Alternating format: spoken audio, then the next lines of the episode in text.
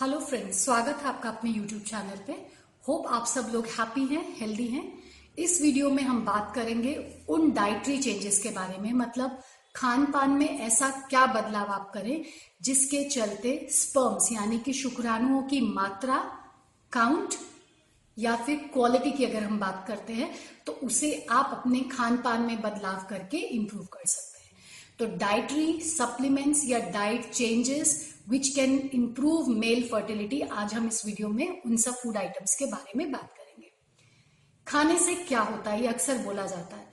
लेकिन as a doctor मैं आपको एडवाइस करना चाहूँगी कि खाने से बहुत कुछ होता है।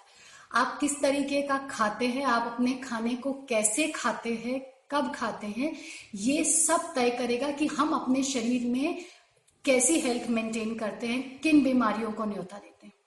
तो अगर हम लोग शुक्राणुओं की हेल्थ की, शुक्राणुओं की क्वालिटी स्पर्म क्वालिटी की बात करें काउंट की बात करें तो हमारे फ़ूड आइटम्स में कुछ ऐसे तत्वों का होना ज़रूरी है जो स्पर्म बनाने की प्रक्रिया यानी कि स्पर्मेटोजेनेसिस को प्रमोट करता है और स्पर्म्स की क्वालिटी को इम्प्रूव करता है और हमारे आसपास या हमारे शरीर में होने वाले बदलाव जिसके चलते स्पर्म्स को ऑक्सीडेटिव डैमेज होता है अपनी एंटीऑक्सीडेंट प्रक्रिया के चलते ये सब तत्व जो हैं, स्पर्म को उस नुकसान से बचाते हैं और अगर नुकसान हो चुका होता है तो उसे रिकवर करने में हेल्प करते हैं। ये सब तत्व होते हैं zinc selenium vitamin vitamin A B twelve folic acid vitamin C vitamin D aspartic acid arginine lycopene coenzyme Q ten और भी बहुत सारी चीज़ें रहती है, लेकिन ये कॉमन एलिमेंट्स हैं जो हमारी डाइट में अगर होंगे, अगर हम लोग अपनी डाइट को इन सब एलिमेंट से एनरिच करते हैं तो हम लोग अपने स्पर्म पैरामीटर्स को इंप्रूव कर सकते हैं। तो अब वो कौन से फ़ूड हैं जिनमें ये सब तत्व अच्छे से पाए जाते हैं और हमें उनका इस्तेमाल करना चाहिए? अब हम उनकी बात करते हैं। Whole grains beans and lentils whole grain मतलब साबुत अनाज। अगर आप गेहूँ इस्तेमाल करते हैं तो गेहूँ का दलिया इस्तेमाल करिए। अगर आप आटा इस्तेमाल करते हैं तो चोकर के साथ में इस्तेमाल करिए। राइस इस्तेमाल करते हैं तो ब्राउन राइस, यानी कि छिलके वाले जो चावल रहते हैं, जिसमें पॉलिश नहीं होती है, वो इस्तेमाल करिए। ओट्स, ओट ब्रान इस्तेमाल करिए, राजमा इस्तेमाल करिए, दालें, साबुत छिलके वाले इस्तेमाल करिए। क्योंकि जो छिलका होता है, जो ब्रान होता है, इसके अंदर बहुत ज़्यादा मात्रा में zinc, folic acid aspartic acid arginine ये सब चीज़ें मिलती हैं जो हमारे स्पर्म हेल्थ के लिए ज़रूरी होती है। तो whole grains beans and lentils इनका इस्तेमाल करिए। इसके अलावा जो फ्रूट्स और वेजिटेबल्स में अगर हम आते हैं तो ग्रीन लीफी वेजिटेबल्स यानी कि पालक भाजी, साग भाजी, इसका इस्तेमाल करिए। ब्रोकली, जो ग्रीन गोभी जिसको हम बोलते हैं। उसका इस्तेमाल करिए। ये सब चीज़ों में बहुत प्रचुर मात्रा में वाइटामिन मिलते हैं फॉलिक एसिड मिलता है बी ट्वेल्व रहता है, इसके अंदर आर्ज नाइन भी बहुत होता है कोएंजाइम क्यू टेन की मात्रा भी अच्छे में रहती है।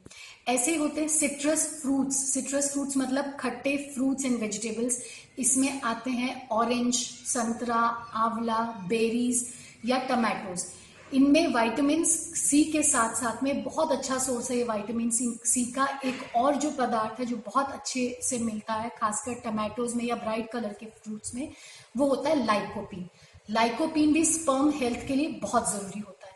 तो अपनी डाइट में बहुत ज़्यादा ग्रीन लीफी वेजिटेबल्स पालक, साग ब्रोकली और ये टमाटोज ऑरेंज बेरीज इनका इस्तेमाल करिए ताकि हमारी डाइट में ये सब चीज़ें ऐड ऑन हो सके।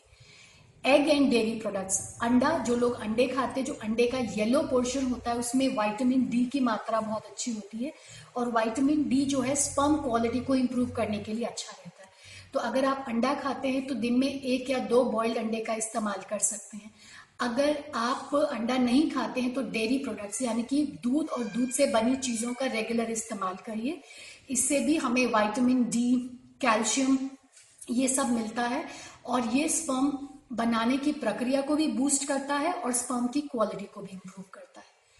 इसके अलावा ज़रूरी हो जाता है कि आप एक मुट्ठी भर नट्स और सीड्स नट्स मतलब मेवे, सूखे मेवे और सीड्स का इस्तेमाल करें।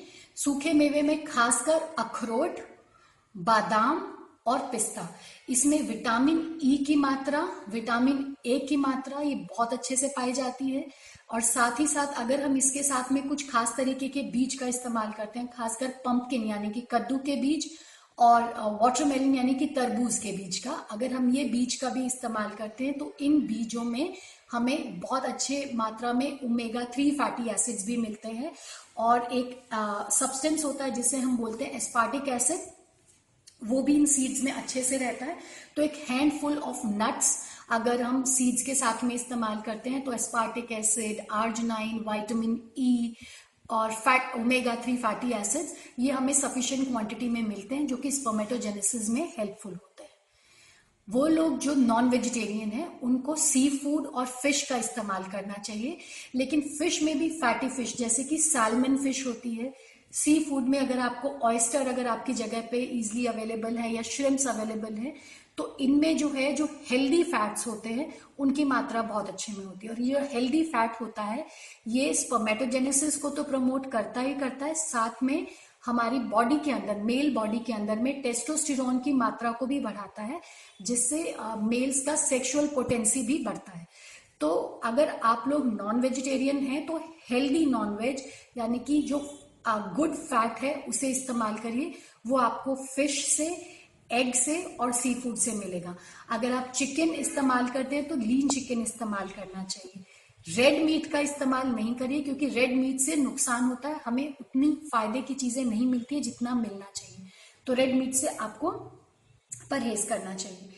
इसके अलावा कुछ खास तरीके की चीज़ें होती हैं जिसमें कुछ स्पेशल कंपोनेंट्स मिलते हैं, जो कि स्पोमेटोजेनेसिस को प्रमोट करते हैं।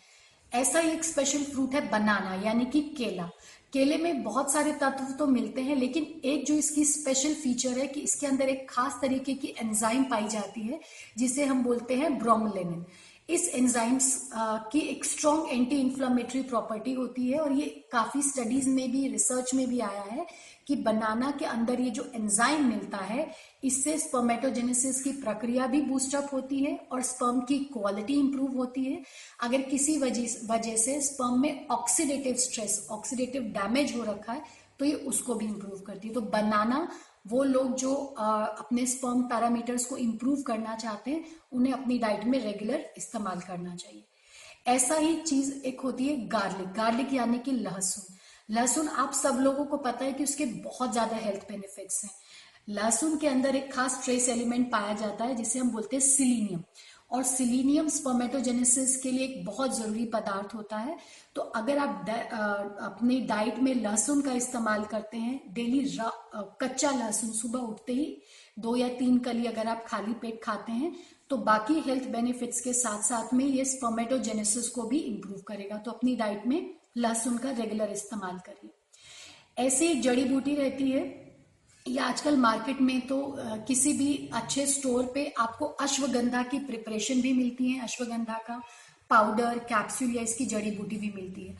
अगर हम लगभग पाँच ग्राम अश्वगंधा रोज खाते हैं तीन महीने तक तो बहुत सारी स्टडीज़ ऐसी हैं, बहुत रिसर्च है जिसमें ये पाया गया है कि अश्वगंधा के अंदर ऐसी प्रॉपर्टीज़ होती हैं जिससे स्पर्मेटोजेनेसिस भी इंप्रूव होता है, यानी कि स्पम बनने की प्रक्रिया भी इंप्रूव होती है और साथ के साथ ये टेस्टोस्टेरॉन की मात्रा को भी मेल्स के अंदर में बढ़ाता है, जिससे उनके सेक्सुअल परफॉर्मेंस को भी इम्प्रूव किया जा सकता है।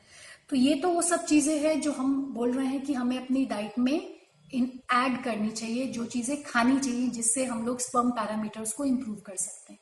कुछ ऐसी चीज़ें भी है जिससे हमें परहेज बना करके रखना है ताकि स्पर्म्स को नुकसान नहीं हो। उसमें यह है कि आपको अपने डाइट में चाय और कॉफ़ी की मात्रा को लिमिटेड रखना है।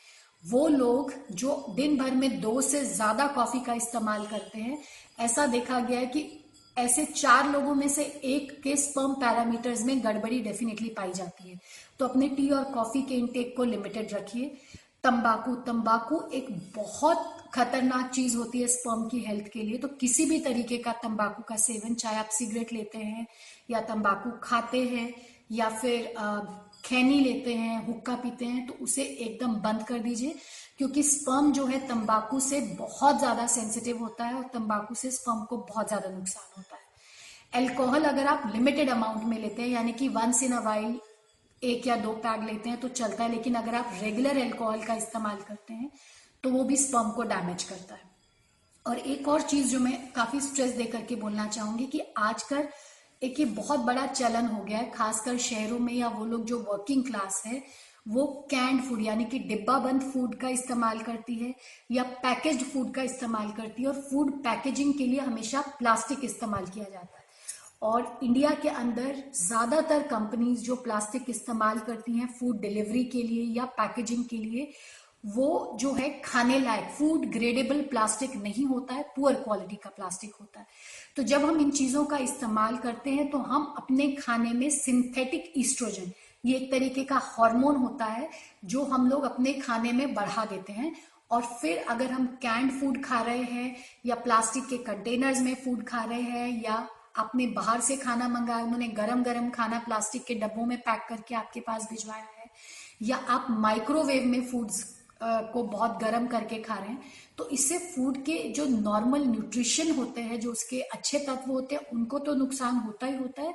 साथ में ये जो प्लास्टिक है और जो कैंड फ़ूड के अंदर में प्रिजर्वेटिव इस्तेमाल होते हैं, ये खाने के अंदर सिंथेटिक ईस्ट्रोजन को ऐड करते हैं। और सिंथेटिक ईस्ट्रोजन जो है स्पर्म बनाने की प्रक्रिया पे नेगेटिव असर डालता है स्पर्म की क्वालिटी को खराब करता है। तो जहाँ तक हो सके आपको घर का बना हुआ ताज़ा फ़ूड खाइए माइक्रोवेव का इस्तेमाल नहीं करिए प्लास्टिक के कंटेनर्स का इस्तेमाल नहीं करिए, खाना खाने के लिए और खाना बनाने के लिए भी आजकल ये जो नॉन स्टिक पैन आते हैं, अच्छी क्वालिटी के इस्तेमाल करिए और जरा सा भी अगर कोटिंग में प्रॉब्लम है तो आपको ये सब चीज़ें नहीं इस्तेमाल करनी अपनी कुकिंग में क्योंकि ये सब जो है जहरीले पदार्थों को आपके फ़ूड में ऐड करता है, जो अल्टीमेटली फिर हमारी बॉडी में जाते हैं। हमने कोशिश करी है कि हम आपकी डाइट को इम्प्रूव कर सकें, आपको हेल्दी बना सकें और आपको कम से कम दवाइयों की ज़रूरत पड़े, ऐसा कर सके। इसके अलावा अगर डाइट संबंधित आपके कोई जवाब क्वेश्चन है तो प्लीज़ हमें ज़रूर कमेंट करिएगा। हम टाइम टू टाइम उनका जवाब देने की कोशिश करेंगे। Thank you